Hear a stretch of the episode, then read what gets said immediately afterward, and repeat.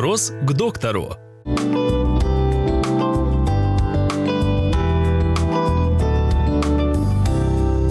Есть ли разница в развитии речи у мальчиков и девочек? Речевые нарушения чаще всего возникают у лиц мужского пола. Это можно объяснить последними исследованиями ученых, которые выяснили, что мозг у мальчиков и у девочек развивается немножко по-разному. Существует левое и правое полушарие.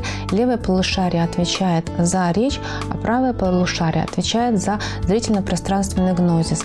И при проведении исследований было выявлено, что у мальчиков быстрее и первым развивается именно правое полушарие, а у девочек быстрее развивается левое полушарие.